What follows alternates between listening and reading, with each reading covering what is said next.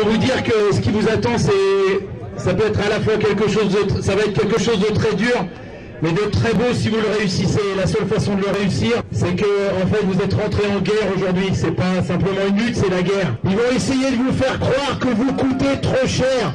On vous explique que si vous êtes dehors, c'est à cause du coût du travail. Quelle belle blague Depuis quand les ouvriers coûtent de l'argent au patron et pas le capital, protéger le climat, et pas le capital, protéger le climat, et pas le capital, protéger le climat, et pas le capital. Le problème, c'est que euh, on a une, une politique qui est euh, décalée euh, sur ce qu'est la, la, la société réelle, quoi. Et, enfin, la société de la rue, la société du quartier, la société de la ville. Ouais, c'est sûr, j'ai fait passer des gens, mais moi, je m'en fous de leur loi. Enfin, c'est pas que je m'en fous de leur loi, c'est que je vais pas demander le papier aux gens de savoir s'ils ont leur papier, ils ont pas leur papier. Si la loi, c'est ça, ben, il faut changer les lois, puis c'est tout, quoi. Allez, c'est les Régors, chaque semaine sur les Coligariques à Montpellier, Canal Sud à Toulouse, à Local à Saint-Giron, et bien évidemment Radio Primitive sur Reims où cette émission est réalisée. Les Régors, une parole anarchiste communiste.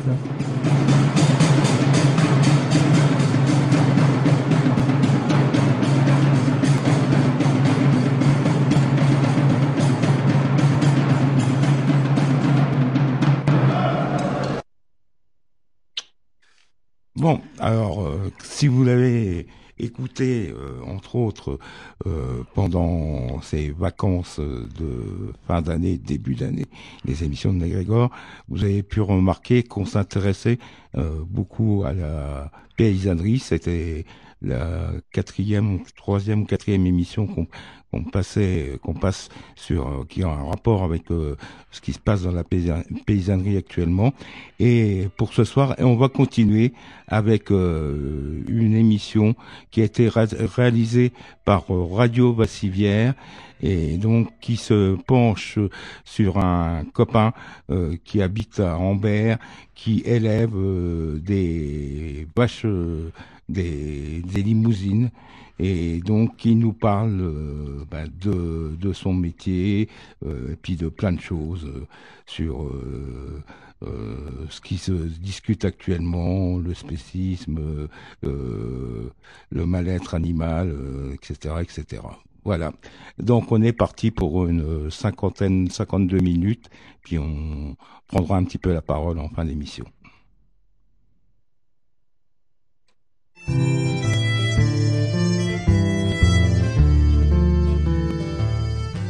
Histoire de terre.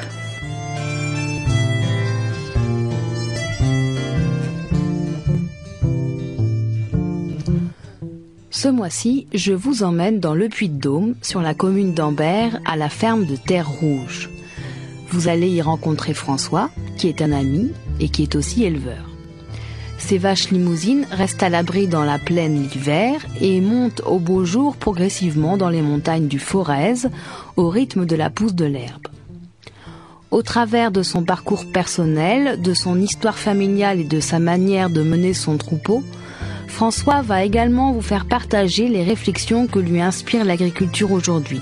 Il parle entre autres des processus d'industrialisation en cours qui aboutissent selon lui à la disparition du lien entre le paysan et la terre, le paysan et ses bêtes.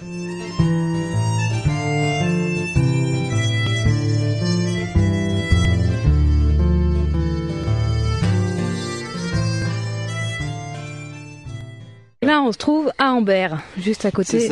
Du bourg d'Ambert. Voilà. Donc Ambert, euh, Puy-de-Dôme, département du Puy-de-Dôme, en Auvergne, euh, Massif central. Ouais, c'est comme plein d'endroits de- du Massif central. C'est-à-dire c'est une zone euh, avec de la moyenne montagne, en gros jusqu'à 1003, 1004, 1500 mètres, et puis des, vallées quoi, des vallées de la montagne. Donc là, en gros, en face de nous, il y a le, il y Forez, donc qui est une, une chaîne là qui, euh, qui fait nord-sud et qui a des plateaux euh, d'altitude qui sont des euh, dans lesquels on monte les vaches en estive, des, plateaux qui sont à 1003, 1004, euh, des grandes landes en fait, bruyères, myrtilles, voilà. Quand on redescend de l'autre côté, bah, c'est la vallée de la plaine de la Loire, quoi, du Forez, la plaine du Forez, la plaine de Saint-Étienne. On va vers Lyon après. Là, quand on redescend de notre côté, bah, on arrive dans la vallée d'Ambert. Euh, donc euh, zone de plaine avec du, terrain plat. En fait, c'est ça. Après, il faut trouver des terrains plats pour arriver à faire du foin, et puis tout le reste pour euh, faire manger les, les animaux. Euh, donc c'est des zones d'herbe quoi. Avant tout, il y a beaucoup d'herbes qui poussent parce qu'il y a pas mal d'eau et du coup l'herbe pousse facilement. C'est une herbe qui est euh, vraiment de qualité. Donc là, il y a autour, il y a que des prairies euh, naturelles. En tous les cas, moi sur la ferme, il y a a pas tant de monde tant de monde que ça qui fait des qui sème des prairies parce qu'il y a quand même des très bonnes prairies euh, naturelles. Donc la ressource principale c'est l'herbe. Donc du coup une zone une zone d'élevage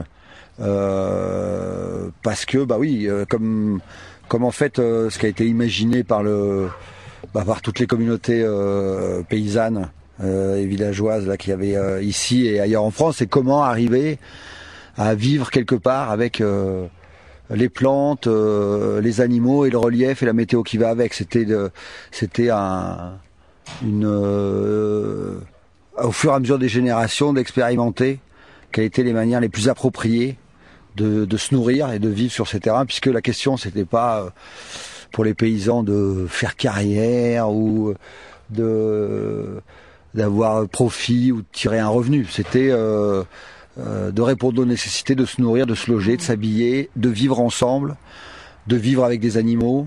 Je pense qu'il y avait euh, et qu'il y a encore aujourd'hui une envie de partager sa vie avec les animaux parce que voilà, les humains ils ils se construisent pas en dehors de toute relation avec d'autres vivants et entre autres avec les animaux, mais avec les plantes, voilà, c'est une espèce de d'osmose comme ça. Moi, je, je, vois comme ça. Alors aujourd'hui, ça n'est plus euh, du tout comme ça parce que les nécessités ont été balayées, parce que euh, de ce qui était une activité, euh, d'une manière d'habiter, d'un mode de vie, c'est devenu euh, un métier, euh, des impératifs euh, Une production. économiques, une production.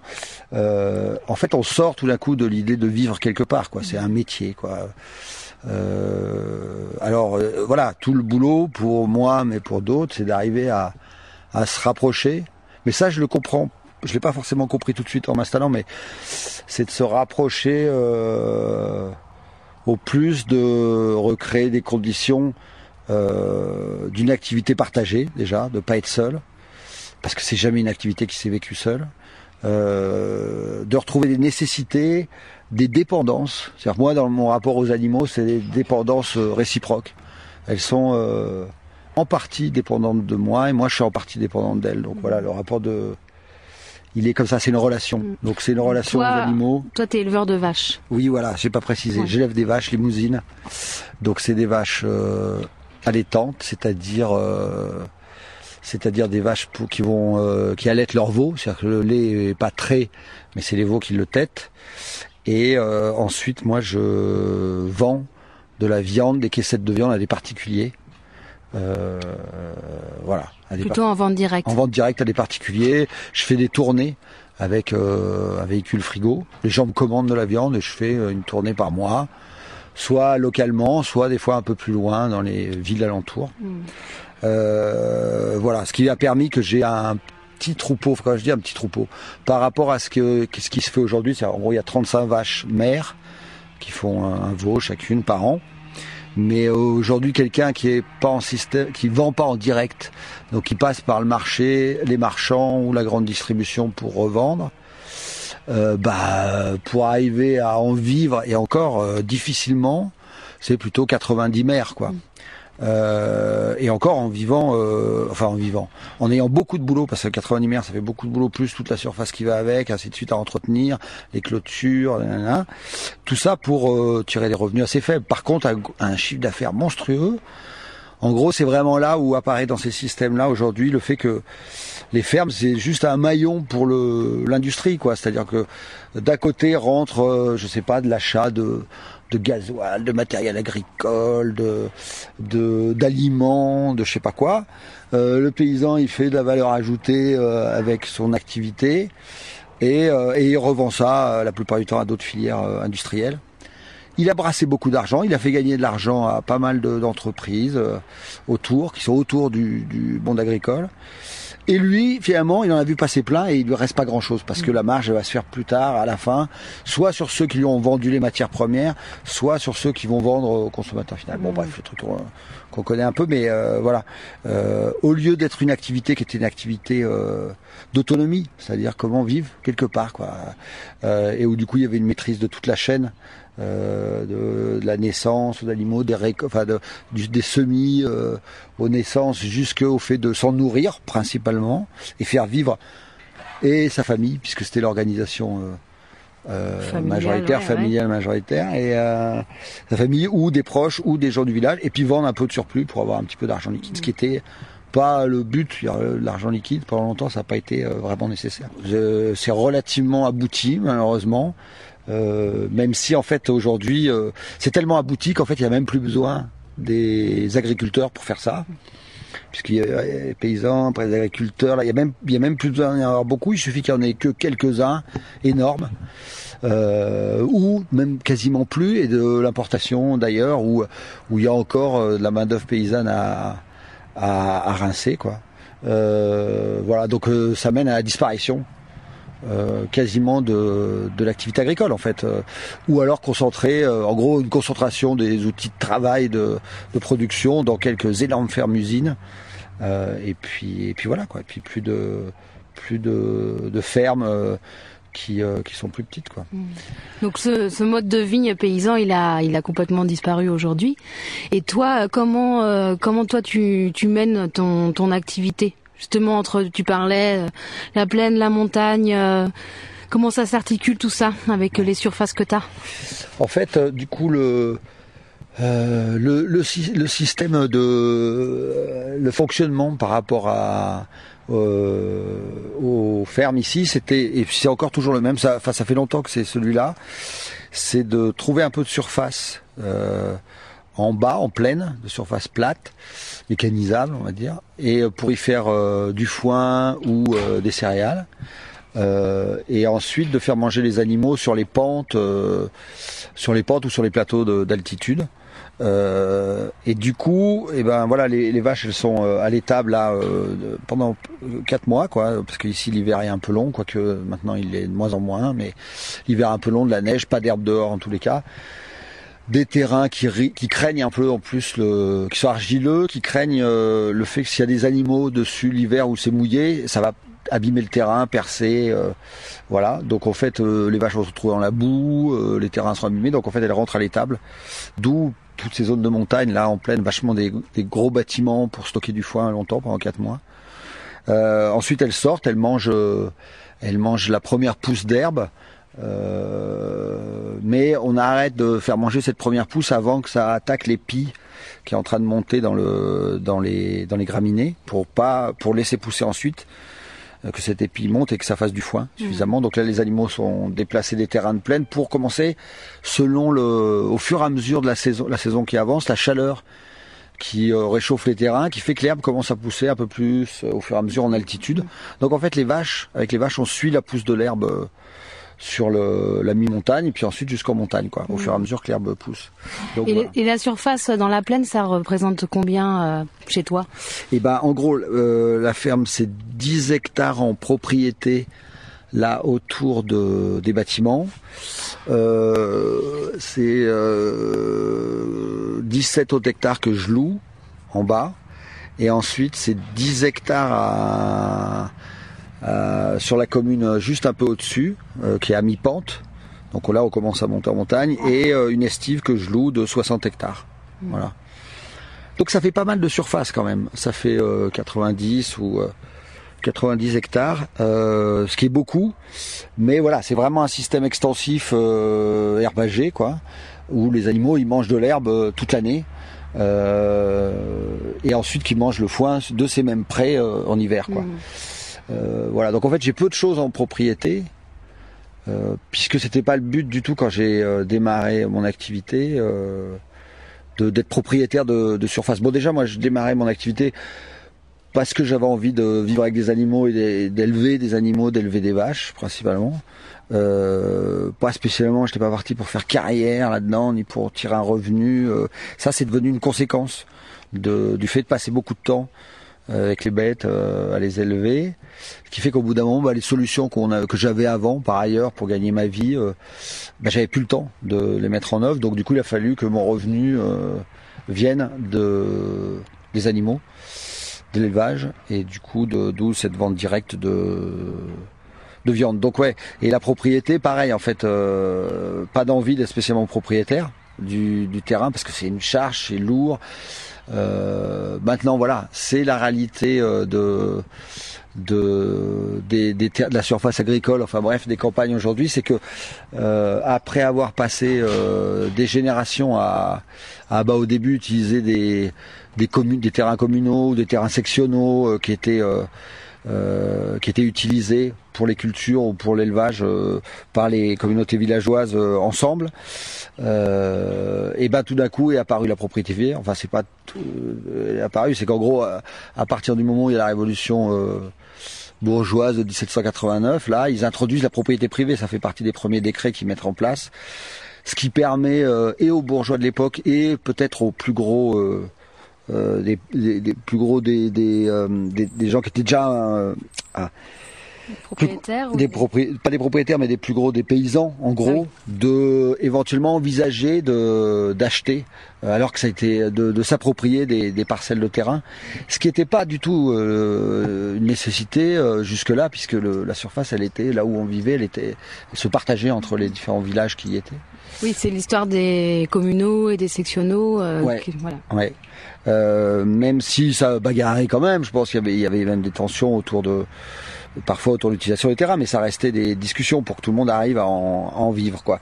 Et là, avec la propriété privée, bah voilà, euh, du coup, on en arrive à ce que des propriétaires s'accaparent des grandes surfaces, euh, et ça commence à installer dans la tête des paysans le fait que bah, leur nouvelle domination, c'est le propriétaire de, des surfaces, quoi.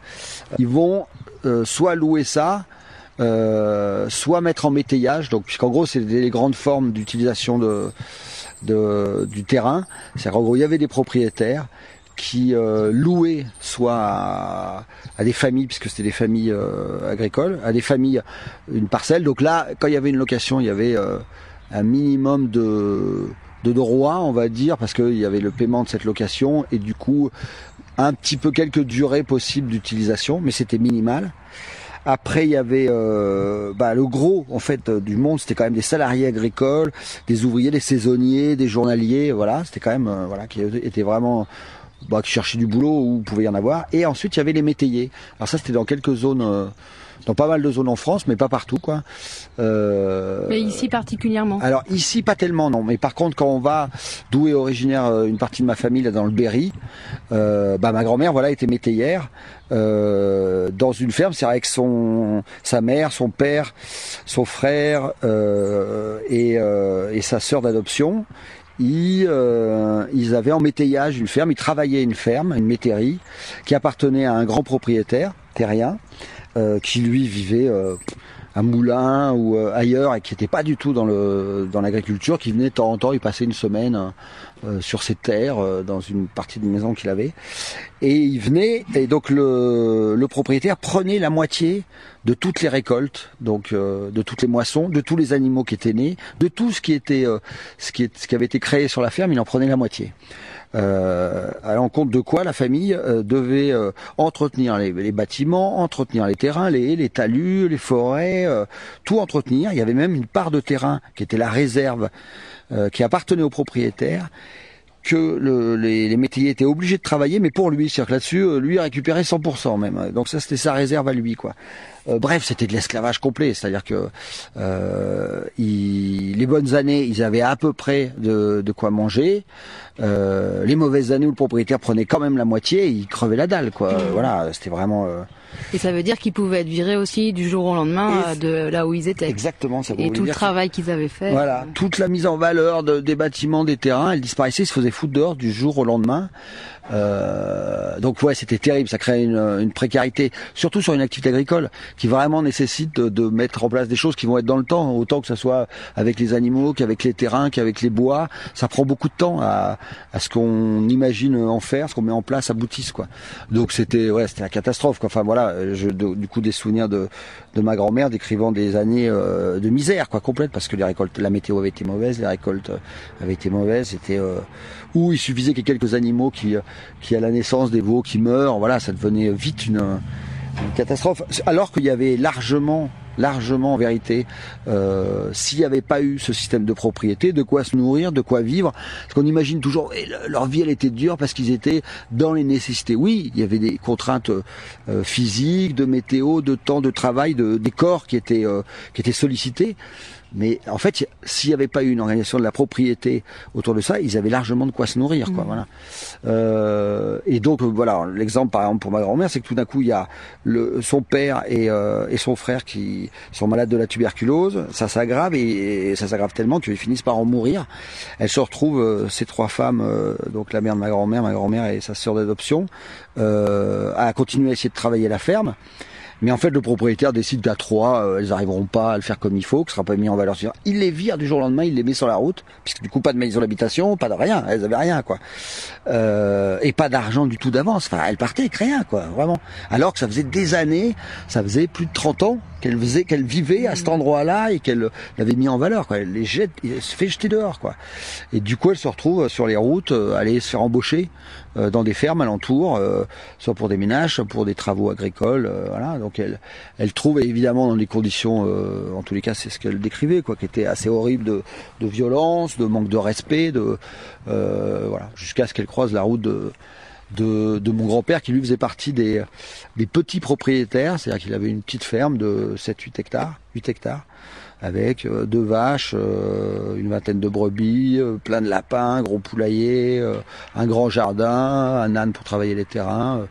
Voilà et, et donc au moins il était propriétaire de ça quoi. Mmh. et du coup il travaille là et en fait c'est ce qu'elle dit. Elle dit voilà c'était un des premiers hommes, hommes que je rencontrais qui était qui me, qui était pas violent, qui était respectueux, qui et elle décrit ça comme ça. Je pense qu'il y avait une, il y a des la solitude, enfin, être isolé à cette époque-là, c'était euh, difficile. Donc elle dit. Euh, Surtout pour une femme, je pense. Euh, carrément plus pour une femme, quoi. Ouais.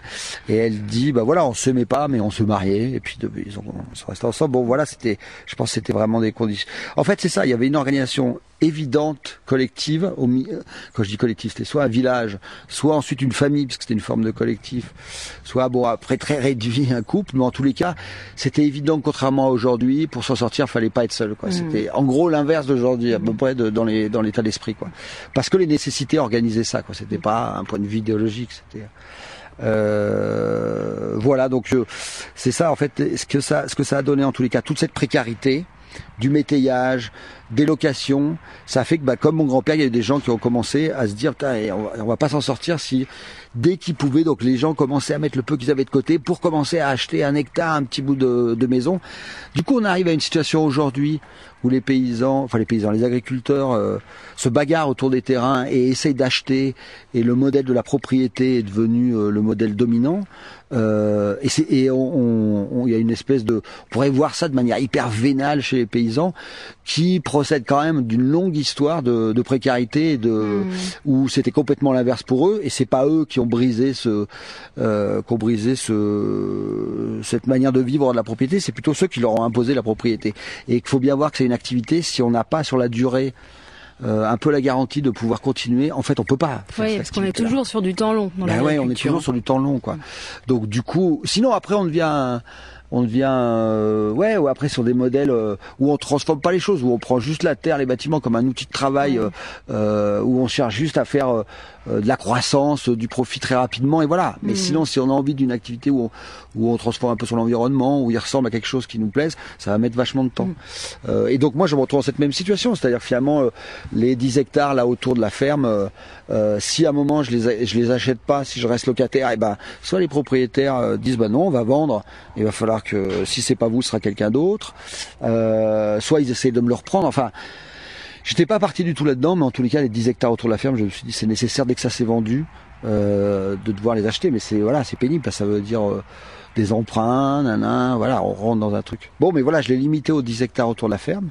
Et aujourd'hui, le problème, c'est que j'ai des soucis sur une partie des autres surfaces que j'ai en location, où soit le propriétaire, alors lui, il s'occupe même pas de savoir s'il y a un fermage ou pas, c'est-à-dire, puisqu'après, oui, pardon, il y a eu le statut du fermage en 44, je crois, euh, ou 45. Tout d'un coup, plus de métayage, plus de euh, location, mais qui pouvait s'arrêter du jour au lendemain. On, euh, après guerre, là, il y a une, il y a des lois qui apparaissent sur le, fait de donner des droits aux paysans pour pouvoir, aux agriculteurs pour pouvoir rester sur les terrains avec une durée en gros de 9 ans euh, et que d'ailleurs les propriétaires s'ils sont pas agriculteurs eux-mêmes pourront pas récupérer ces terrains-là Mm. si le si le loyer leur est payé si les terrains sont sont utilisés normalement euh, ils pourront pas le récupérer. Est-ce que c'est ça qu'on appelle le bail amphithéotique?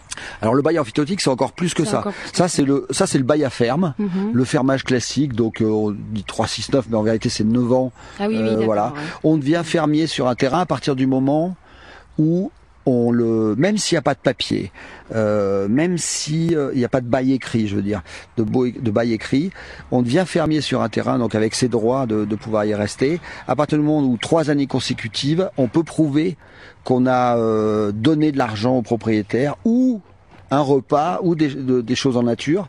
Donc il y a eu un paiement d'une location et que par ailleurs euh, on, y a- on l'a utilisé, mis, ses bêtes, mis des bêtes ou, fait des cultures. Euh, même s'il n'y a pas de papier, il y a une reconnaissance du statut du fermage Mhm. qui est donné à la personne qui peut prouver ça. Mais du coup les propriétaires bagarrent de plus en plus pour euh, éviter ça, donc soit en faisant pas de papier de, de location, soit même en en faisant pas pour essayer de faire en sorte de, de euh, dire au euh, non non mais en fait le paysan il faisait des travaux agricoles pour moi, euh, c'était pas pour lui, c'est donc en essayant de demander au paysan même de faire des factures comme s'il travaillait euh, pour euh, pour lui pour éviter que euh, on se retrouve on ait enfin le, le statut du fermage et qu'on puisse rester. Mm. Pourquoi? Parce que les propriétaires sont de moins en moins liés euh, à l'agriculture et tout d'un coup les, campagnes se transforment et il y a, il y a des tas d'autres usages des campagnes qui se mettent en place que moi je considère euh, pas toutes, mais comme beaucoup étant des usages hors sol, quoi. Donc euh, ça veut dire euh, pas lié à la terre, pas lié au fait d'imaginer comment euh, le, le- euh, comment on va vivre et se nourrir en partie au moins du, du sol sur lequel on est, euh, et qui reproduisent des modes de vie un peu euh, urbains dans les campagnes, et du coup qui ont pas le, le rapport de, qui tout d'un coup peuvent mettre beaucoup plus d'argent en gros pour euh, louer un prêt pour y mettre un cheval euh, pour le plaisir ou deux, euh, ou construire une maison. Donc en fait ça fait des, des usages très différents de l'activité agricole avec des moyens financiers bien supérieurs Oui, donc il faut qui font grimper, grimper les prix et, euh, et ainsi de suite. Les propriétaires ils disent oula pourquoi je vais m'emmerder avec un fermier qui va qui va me coincer avec ses terrains alors que ça se trouve dans un an il y a une résidence secondaire qui pourrait se vendre là où il y a des Hollandais où il y a des Lyonnais ou il y en a un qui vont pouvoir m'acheter ou bien il y en a un qui va m'en proposer une fortune juste pour mettre un âne dans un pré euh, et faire plaisir à ses enfants quoi. Donc ça devient compliqué, ça devient compliqué de maintenir un usage agricole sur euh, sur les terrains.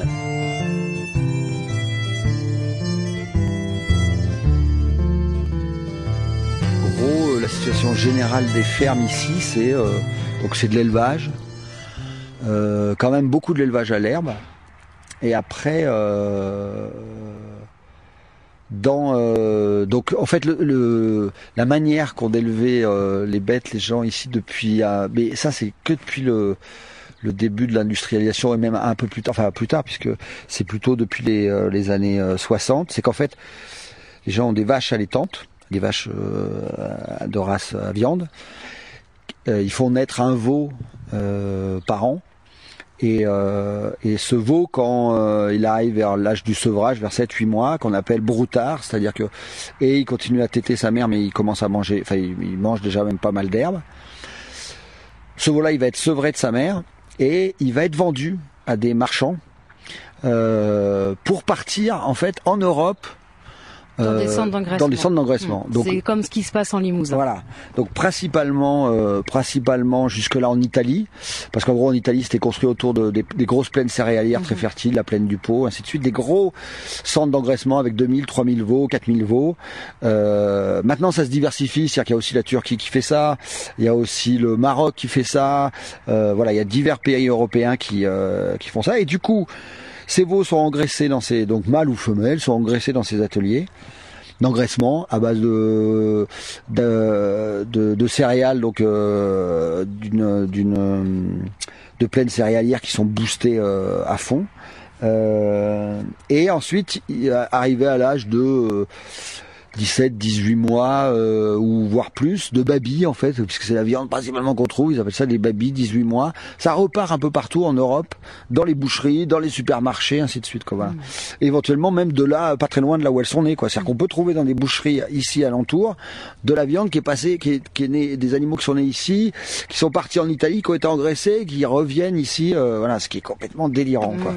Euh, donc ça, c'est le système qui se fait depuis un moment ici, mais qui marche plus, heureusement, parce qu'en fait, c'était très lié justement à ces, à ces, exportations.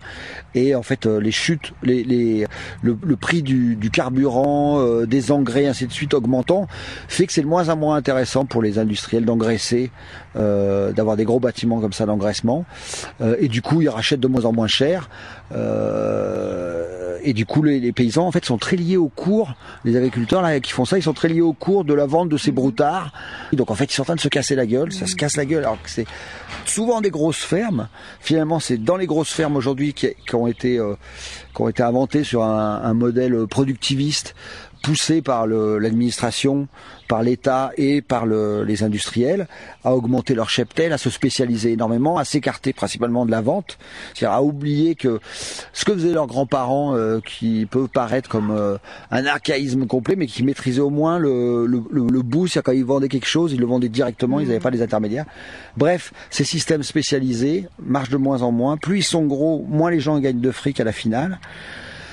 Euh, et finalement, c'est des fermes plus petites ou moyennes qui ont trouvé des circuits plus courts et surtout avec moins de charges euh, de mécanisation, ainsi de suite, qui sont restés sur l'herbe parce que beaucoup de ces systèmes-là, ils ont commencé à s'écarter de l'herbe comme euh, aliment principal, introduire beaucoup de maïs, d'ensilage de maïs, ainsi de suite, euh, qui, qui est coûteux à faire.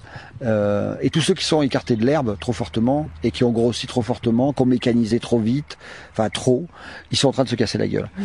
Euh, et du coup, d'où les fameuses crises agricoles là, dont on entend parler, qui sont une, qui sont une réalité. C'est mais avec euh, un tort euh, principal, c'est celui des agriculteurs d'avoir, quand on leur a dit allez-y, produisez plus, c'est moins cher, ils l'ont fait. Maintenant, la même société, c'est-à-dire les mêmes États, les mêmes industriels, les mêmes euh, gens qui vivent en ville, leur disent ah non mais qu'est-ce que vous faites, vous polluez tout, c'est dégueulasse, ta ta Euh, voilà, et eux, tout d'un coup, ils font, ah bah mais non, mais non, mais pourquoi en fait on a fait ce qu'on nous avait dit de faire? Ouais, en fait, en gros, il faut pas faire ce qu'on ce qu'on mm. nous dit de faire, surtout quand ça vient de l'État ou de l'industrie. Sauf que les aides agricoles, elles sont données si tu suis un certain modèle de développement euh, de ton exploitation. Ouais, ouais complètement. C'est-à-dire que effectivement, c'était pas simple c'était pas ça. D'autant plus que ce système-là, il a marché entre guillemets, c'est-à-dire il a été très destructeur, mais il a fait gagner de l'argent aux, gens qui le faisaient pendant 40 ou 50 ans. Euh, le temps qu'on euh, aujourd'hui ça se casse la gueule et, qu'on constate le ravage à part ça euh, et humain et, et dans les animaux et dans les terrains que ça a occasionné. Bon mais tout ça, ça a été précédé d'un gros travail psychologique sur les paysans, qui était un travail de dire en fait votre vie elle est archaïque, hmm. euh, vivre dans le même endroit que vous travaillez. Mais c'est quoi cette histoire euh? Non, il y a des espaces euh, spécialisés où on vit, des espaces spécialisés où on travaille. Euh, il faut avoir de l'argent liquide, il faut pour pouvoir consommer. Hein, tout d'un coup, mais quoi, vous consommez pas? Vous consommez pas des produits manufacturés et la classe, tout d'un coup, ça devient la pub, elle se fait sur consommer du manufacturé, c'est ça qui est signe de progrès, mais même de mmh. progrès social. C'est comme ça que dans les dans des dans des fermes, on voit que tout d'un coup, il y avait des meubles en bois, il y avait de la pierre, et en fait, cette mode arrive là dans les années 50, 60 de recouvrir, de formica, cuisine aménagée, tout ça.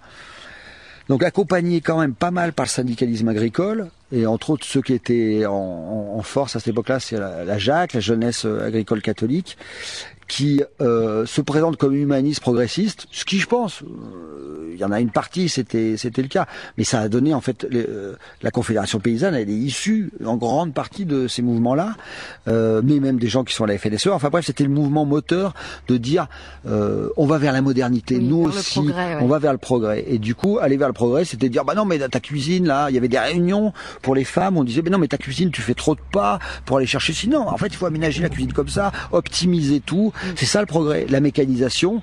Tout d'un coup, eux qui étaient catholiques, le Dieu sur terre, c'était la mécanisation. La science allait remplacer ce que ce que Dieu faisait pas pour les paysans, euh, voilà. Et du coup, ils ont vachement influencé dans ce sens-là je pense assez honnêtement au départ pas dans une perspective euh, industrielle, mais dans une perspective de, de progrès d'humanisme qui s'est complètement évidemment retourné. Enfin, du début, ça menait à ça. En fait, à une, euh, à plus besoin de moins en moins besoin de monde, une plus grosse concentration des, des outils de production, et en fait, les, les, les paysans de l'époque, les agriculteurs aujourd'hui, qui deviennent même eux-mêmes inutiles tellement la concentration des fermes euh, est suffisante pour produire des quantités de bouffe mmh. énormes. Quoi. Mmh. Donc le syndicalisme agricole accompagne ça.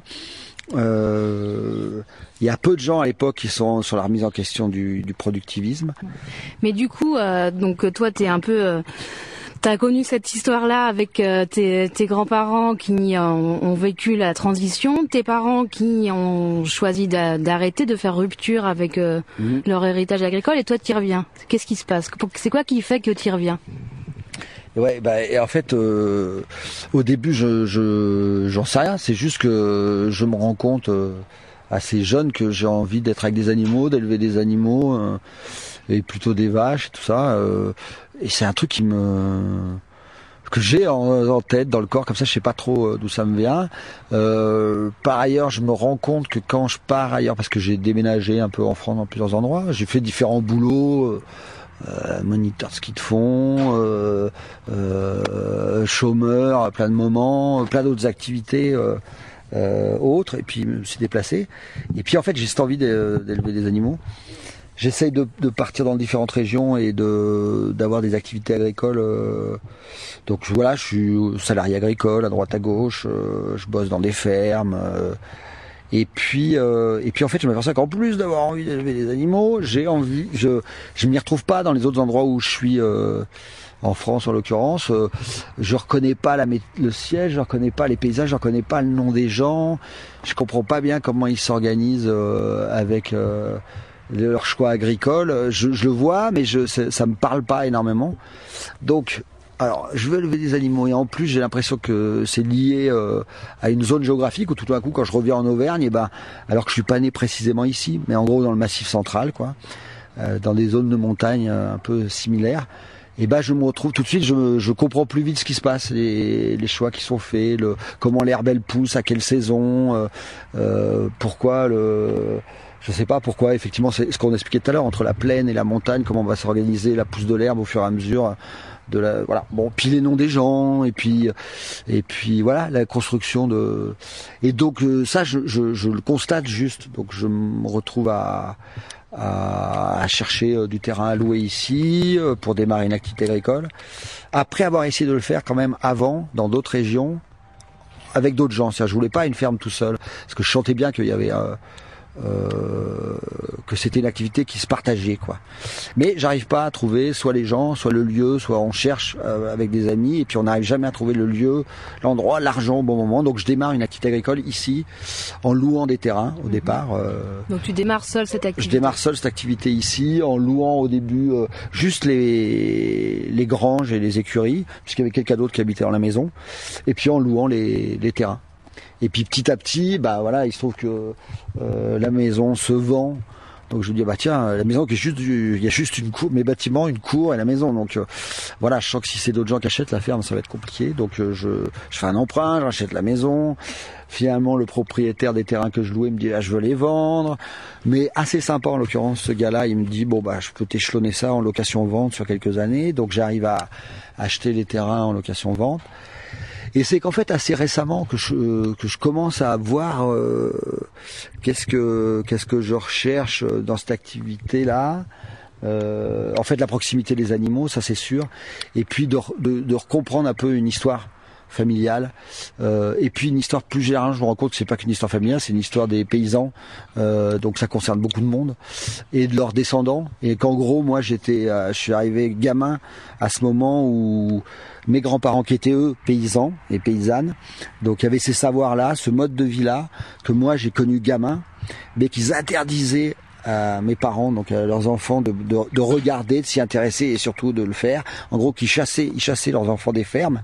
Ce qui, par exemple, pour mon grand-père, a été un carnage euh, mental parce que c'était lui le premier de je sais pas combien de générations euh, euh, et de, de, de, pas forcément que de notre famille, mais de, de gens autour dans les villages qui euh, qui se mettaient tous ensemble à euh, à ne pas transmettre Oui, tous ces savoirs et qui disaient au contraire aux enfants barrez-vous, barrez-vous, alors que eux, contrairement à ce qu'on pourrait croire, ils tenaient vachement à cette activité. Ils adoraient cette activité. Ils sont pas, ils ont pas foutu leurs gamins dehors en disant euh, parce que c'est de la merde ce qu'on fait. C'est parce qu'en gros ils disaient aujourd'hui entre la propriété privée, le développement de l'industrie, la mécanisation, euh, c'est c'est c'est plus possible. Ou alors il faut tout d'un coup rentrer dans ce euh, et pour une partie ils n'avaient pas envie quoi que leurs gamins rentrent là-dedans dans cette course-là. Et puis par, ailleurs c'est une activité qui est quand même dure physiquement, donc il y a des moments qui sont durs. Mais euh, lui, il avait une toute petite ferme. Mon grand-père, il savait que euh, mais pas mon père même même en, en s'y mettant vraiment il arriverait jamais à Mhm. s'en sortir parce que le modèle avait complètement changé. Il s'agissait plus d'avoir quelques terrains pour se nourrir. Il fallait gagner sa vie c'est plus pareil quoi. Et donc il le fout dehors. Enfin il- il- d'ailleurs mon père il a jamais eu aucun euh, intérêt plaisir tellement il a- la route lui a été barrée. Sauf qu'en fait moi je suis gamin là-dedans et je passe mon temps là les week-ends des fois les soirs euh, les vacances. Je passe mon temps à la ferme. Et en fait sans s'en rendre compte au début, c'est à moi qui transmet tout ça. Donc Ouais. moi j'ai j'ai trois ans, je suis déjà dans le panier, il me trimballe pour aller voir, euh, pour aller au jardin, pour aller relever les collets des lapins dans les prés, pour aller euh, s'occuper des brebis, tout ça. Et en fait c'est à moi qui donne tout ce plaisir qu'il a de ce métier. Et aussi tout ce qui est dur là-dedans, c'est à moi qui le raconte. Sauf qu'en fait, euh, je grandis, puis je commence à me dire, mais en fait, ça, me plaît, quoi, j'ai envie de faire ça. Et là, il capte ça, et encore euh, mourant, il me dit, je, je veux que tu me promettes de jamais faire ce métier, c'est trop dur, t'as dit, tu vois. Donc, donc moi, je me retrouve avec euh, un trou là à un moment dans cette histoire, celle de mes parents qui tout d'un coup partent en ville, font un travail comme tout le monde, euh, accèdent euh, soi-disant à la consommation. Euh, alors que moi j'ai ce, cette envie autre quoi qui m'a été transmise. Et, euh, et puis voilà, en fait ça fait que quelques années là que je commence à comprendre ça et à essayer de fouiller euh, le travail d'acculturation qui a été fait sur euh, sur euh, euh, bah, mes parents euh, et qui moi je suis là euh, j'ai l'impression que je suis ni d'un endroit ni de l'autre en gros je suis un immigré quoi voilà mais vraiment mais clairement euh, je me dis ça, si je suis en ville je sens que ce mode de vie me convient pas je suis à la campagne, il y a un trou quand même dans mon histoire agricole parce que la, la campagne elle a changé et, et puis moi j'ai vécu en ville un moment. Bref, je suis de, je suis d'un peu nulle part.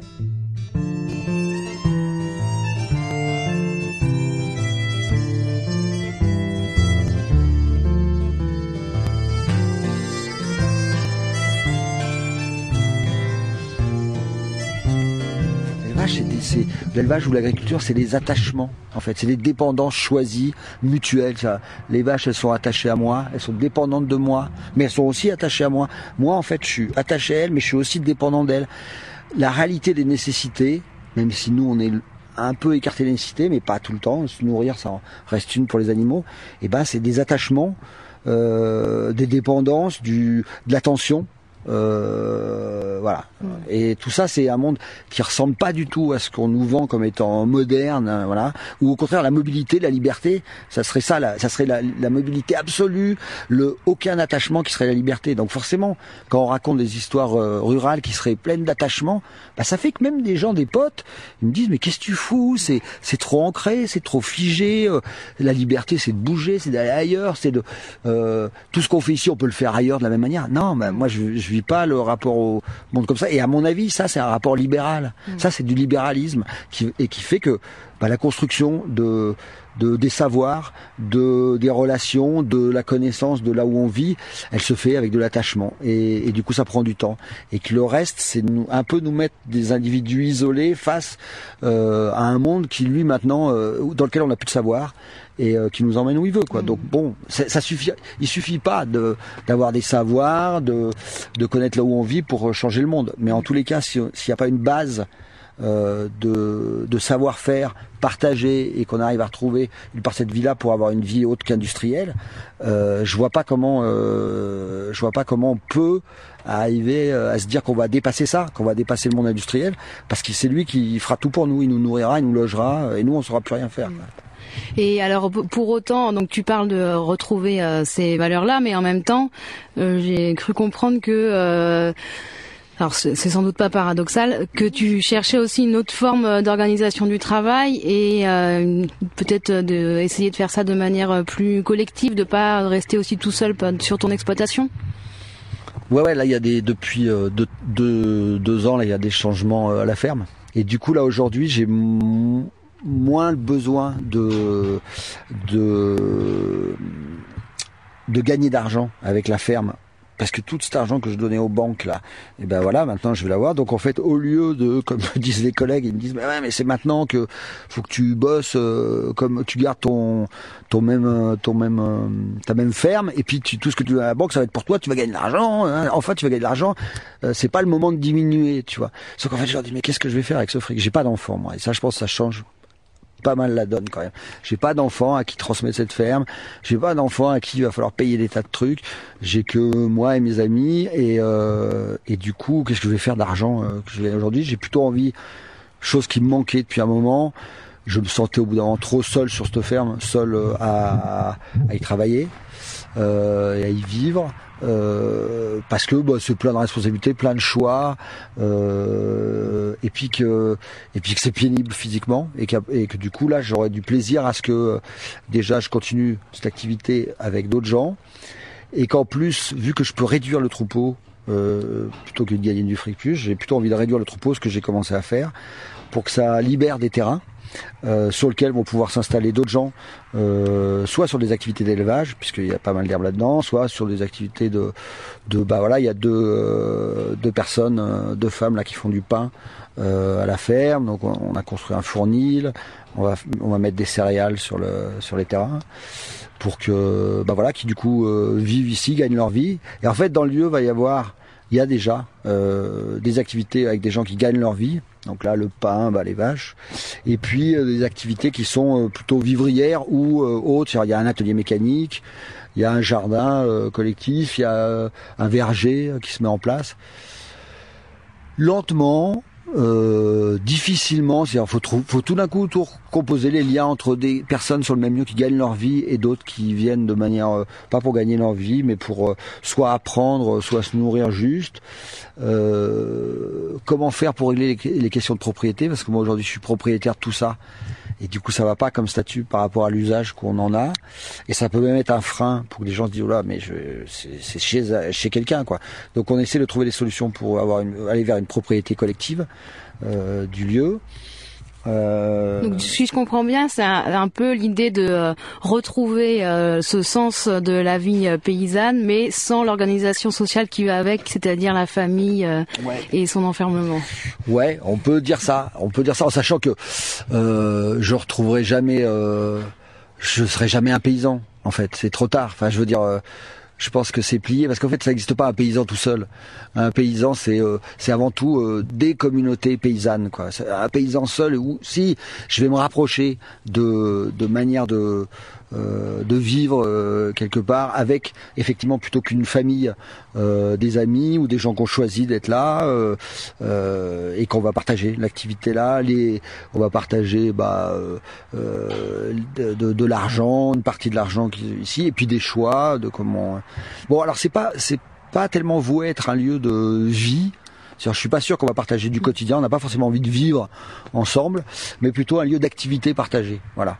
Où, euh, en gros, ça veut dire des chantiers collectifs où, en gros, plutôt que d'être tout seul, euh, euh, je sais pas moi, sur, euh, faut faire des chantiers dans le fournil. Et ben voilà, les autres producteurs et productrices du lieu vont vont y venir pour filer la main et ainsi de suite sur une autre activité. et puis voilà, essayer d'en parler, d'avoir des temps de discussion ensemble, de voir vers quoi on veut aller effectivement de retrouver plus un mode de vie ensemble avec les animaux, avec des plantes euh, sur le lieu, plutôt qu'une carrière comme euh, en gros, enfin qu'un métier comme j'ai fait jusque là. Euh, là, il y avait un bonhomme qui en vivait, un seul bonhomme qui vivait de cette surface. Et aujourd'hui, sur le même lieu, d'arriver à ce qu'il y en ait trois, quatre, cinq qui en vivent, bah, ça serait super bien. En fait, c'est aussi pour moi ces changements-là, ouais, c'est retrouver du temps qui me manquait trop. Et en gros, quand t'as pas de temps, tu réfléchis pas beaucoup. Donc euh, je pense que je réfléchissais pas suffisamment sur comment. Et puis euh, le temps, ça permet aussi d'avoir un autre regard sur euh, ce que je fais tous les jours. Et en fait, j'ai envie de, avec les, le troupeau, de transformer mon, j'avais plus de moins en moins de temps en fait. le, but de tout ça, avant tout, c'est de passer du temps avec euh, avec les vaches et avec euh, des gens. Voilà. Euh, ça? En fait, l'agriculture, c'est ça. C'est vivre quelque part, passer du temps avec des animaux et, et des gens autour de soi et et on arrivait à se nourrir. Et du coup, je passais de moins en moins de temps avec les vaches, avec le troupeau, parce que fallait gérer, vendre, un tas d'autres trucs. Euh, et du coup, ça me, je vois que ça me manque. En fait, ça fait qu'ensuite la relation elle se modifie. Euh, euh, ça va, ça va pas quoi. Ça va pas. Il faut que j'ai envie d'avoir moins de vaches pour passer plus de temps avec le troupeau, pour moins courir, voilà. Et puis avoir du temps libre aussi pour faire des tas d'autres choses quoi. mais et, voilà et du coup je suis le, trouver des éleveurs ou des éleveuses qui viendraient ici aussi parce que cette herbe voilà elle est elle euh, faut qu'elle soit mangée. Et en fait, c'est, ça devient compliqué de la question de l'élevage. Là, je vois en discutant avec des gens, même en écoutant les infos. Euh, partout, c'est que euh, autant on a plein de gens qui veulent faire du maraîchage, euh, des petits fruits rouges, paysans boulangers, des, tas d'activités qui sont super intéressantes d'ailleurs et que moi je connais pas assez tout ça mais qui euh, et l'élevage non. Alors l'élevage non parce que soit c'est trop contraignant, soit voire même sur le fond euh, qu'est-ce que c'est que cet esclavage des animaux euh, ou cette cette domestication, cette exploitation quoi. Et j'avais juste envie de dire ça, c'est quand même de qu'il y a deux choses quoi, c'est que ici c'était dans cette zone du Massif central, voilà, une manière intelligente de de vivre ici, qu'il y ait des animaux, mais en fait euh, qu'il y ait des animaux qui mangent cette herbe qui pousse dans tous les terrains en pente sur lesquels on peut pas faire des céréales ou en tous les cas où c'est très difficile et qu'ensuite ces animaux-là, bah, d'ailleurs plutôt avant, pas tellement pour euh, se nourrir de leur viande, mais plutôt pour euh, bah, qu'ils tirent euh, des charrettes ou une charrue, qu'ils amènent du lait ou du beurre et de temps en temps de manger un peu de viande. Effectivement, donc en fait c'était c'était une manière intelligente d'imaginer comment localement on peut, euh, on peut euh, avec des animaux et des plantes vivre. Et en fait, un discours qui voudrait dire non, mais en fait, il y a qu'à faire des céréales et tous se nourrir de céréales, c'est un discours libéral une fois de plus. C'est-à-dire que évidemment, il y a des zones de plaine à plein d'endroits où il vaut mieux euh, faire des céréales parce que c'est ça qui pousse bien et s'en nourrir. Et puis il y a des zones de montagne où non, et ça sert à rien d'aller faire des céréales qui vont avoir des rendements tout petits où on va galérer, on va pas s'en. Il vaut mieux avoir des animaux euh, dont on va soit utiliser la force pour travailler avec eux, soit euh, se nourrir à des moments. Voilà. Et, et que le reste c'est l'idéologie vraiment quasi, ouais, qui est l'idéologie libérale quoi. Et du coup ensuite sur la relation aux animaux, ça c'est pas un esclavage, quoi. C'est vraiment, j'ai entendu ça l'autre fois. J'étais, euh, euh, c'est-à-dire que c'est une relation partagée. En fait, c'est une relation partagée, c'est-à-dire que les, vaches qu'il y a aujourd'hui, c'est pas des animaux sauvages que j'aurais été chercher dans la nature et que j'aurais contraint à avoir une vie. C'est un parcours qui dure depuis euh, des milliers d'années, qui sont une relation qui, font que les animaux et les humains se construisent dans une relation. Alors évidemment, à l'ère industrielle, cette relation, elle est, elle est massacrée. C'est-à-dire, c'est plus, c'est plus une relation, c'est effectivement dans les, euh, dans les productions animales qui sont pas de l'élevage, et dans les productions animales, il y a plus de. Enfin, cette relation, elle est brisée, quoi. Mais, euh, mais sinon, moi, c'est une relation que je recherche et que pas tout le temps, parce que effectivement, j'étais devenu pas mal agriculteur peut-être. Je recherche euh, cette relation qui me nourrit, qui me construit. Euh, de la même manière que les vaches, elles cherchent à des moments à présence et à d'autres moments quand je vais auprès les voir, elles ont pas besoin de moi, il y a assez d'herbe, il y a assez d'eau, elles s'écartent, elles vont plus loin. Et voilà, et moi je m'en vais. Et puis il y a des moments où euh, il y a et ça manque d'herbe, où il y a un souci, elles vont plus venir vers moi, ou elles vont m'appeler. Voilà, je peux ouvrir l'hiver les barrières euh, dans l'hiver quand il y avait de la neige dehors, je pouvais ouvrir les barrières de la stabulation. Elles seraient sorties un peu là, elles auraient vu qu'il n'y a pas d'herbe, elles seraient revenues pour manger le foin que j'aurais mis là-bas. Je suis pas en train de les enchaîner. Euh. non, le mode de vie qu'elles ont aujourd'hui, qui a été construit effectivement dans la relation à l'homme, mais de la même manière que ce que je suis moi aujourd'hui, c'est parce que les humains sont construits dans la relation aux animaux, quoi. C'est-à-dire que moi, j'ai pas du tout envie d'une rupture de la relation avec les animaux, voilà. Et j'ai plutôt envie qu'on, qu'il y ait, euh, ait euh, des attachements, des dépendances et de l'attention euh, mutuelle. Voilà. Et après, le moment de, de la mort, c'est un moment qui est d'autant plus compliqué dans les abattoirs aujourd'hui parce que on peut pas, nous, les éleveurs, aller jusqu'au bout de, de cette relation. Mais la question de la vie qui, a, qui, qui est dans ces, dans, qui, des veaux qui naissent ici ou des animaux qui meurent dans cette ferme, je sais pas. Moi, j'ai effectivement j'ai l'impression d'être au, milieu de processus vivants de naissance, mais un, peu de la même manière que quand je vais au jardin. En fait, peut-être ça va paraître terrible, mais pour moi, passer de l'étable au jardin, euh, j'aime bien la relation avec les vaches parce que parce qu'il y a de la chaleur, parce qu'il y a du regard, parce qu'il a... mais n'empêche que sur les processus de vie, bah ouais, ça germe, ça naît, euh, et ensuite, bah moi je prélève là-dedans. Effectivement, je prélève pour me nourrir là-dedans. Euh, mais en tous les cas, c'est les processus de vie que moi je, dans lesquels que, je crée un cadre pour pouvoir qu'ils aient lieu dans les meilleures conditions et ensuite arriver à m'en nourrir au milieu. Mais tout le temps passé, le reste du temps, que ce soit avec les plantes ou avec les animaux, c'est plutôt des, c'est plutôt de l'attention. C'est vraiment de l'attention. Et au moment de la mort, de la même manière, euh, on fait en sorte que ça soit dans des conditions où il y ait de l'attention, parce qu'il euh, n'y a pas de souffrance. Quoi, voilà.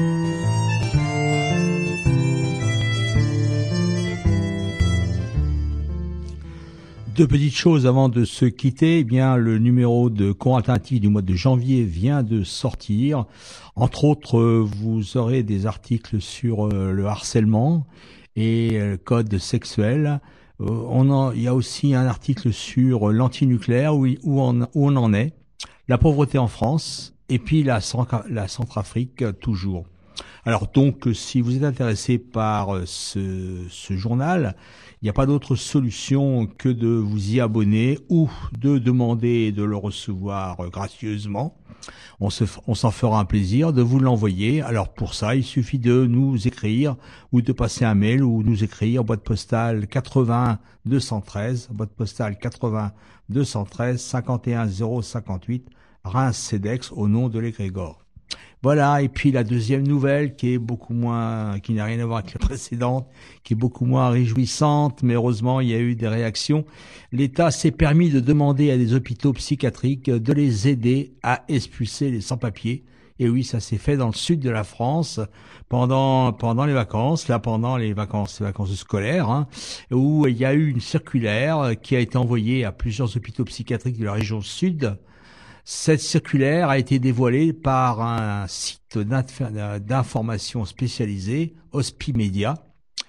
Finalement, euh, les directeurs euh, d'hôpitaux psychiatriques euh, organisés bien souvent dans des, syndicats, etc., ont réagi. La circulaire, qu'est-ce qu'elle disait? Ben, Elle intimait au personnel médical de participer à l'expulsion des sans-papiers. Concrètement, les médecins devaient, sur instruction de la préfecture, leur, euh, lui faire signer à, sa, à, ses, sans-papiers son obligation à quitter le territoire français, son OQTF, avant de la transmettre à l'agence régionale de santé, elle-même se chargeait de la faire remonter à la préfecture. Alors cette nouvelle a eu du mal vraiment à passer au niveau des, des professionnels de santé. Le 29 décembre, deux des principaux syndicats de psychiatrie, l'Union syndicale de la psychiatrie, USP, et le syndicat des psychiatres des hôpitaux, le SPH, ont publié un communiqué de presse. Ils y dénoncent la confusion des genres entre les agences chargées de la santé et des décisions de police et ont demandé à la ministre de la Santé l'annulation de cette mesure. Finalement, le 4 janvier, c'est-à-dire cette semaine, devant la grogne, devant l'ampleur que ça prenait, eh bien, la fameuse Agnès euh, Buzine, ou Buzin, je ne sais pas comment on dit, ministre de la Santé, a reculé et a décidé d'annuler cette circulaire. Bon, voilà, on se retrouve donc la semaine prochaine pour de nouvelles aventures. Bonne semaine.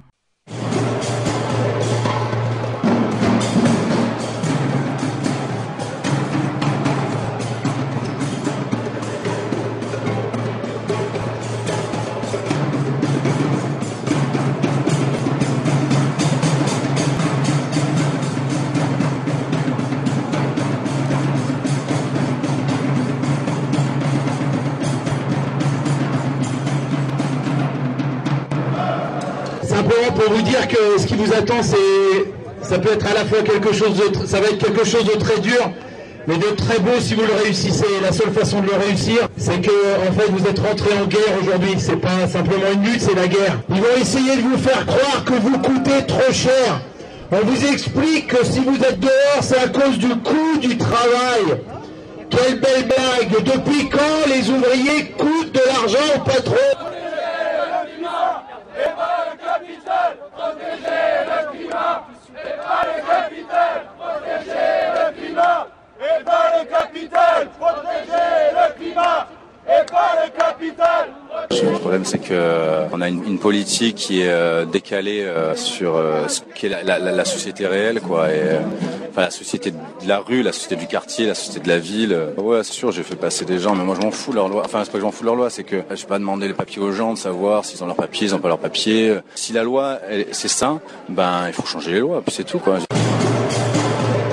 Allez, c'était Régor chaque semaine sur l'école Garrigue à Montpellier, Canal à Toulouse, local à Saint-Giron et bien évidemment Radio Primitive où cette émission réalisée. Vous pouvez retrouver nos émissions sur le site oclibertaire.l'autre.net et sur le blog Le Chat Noir 51.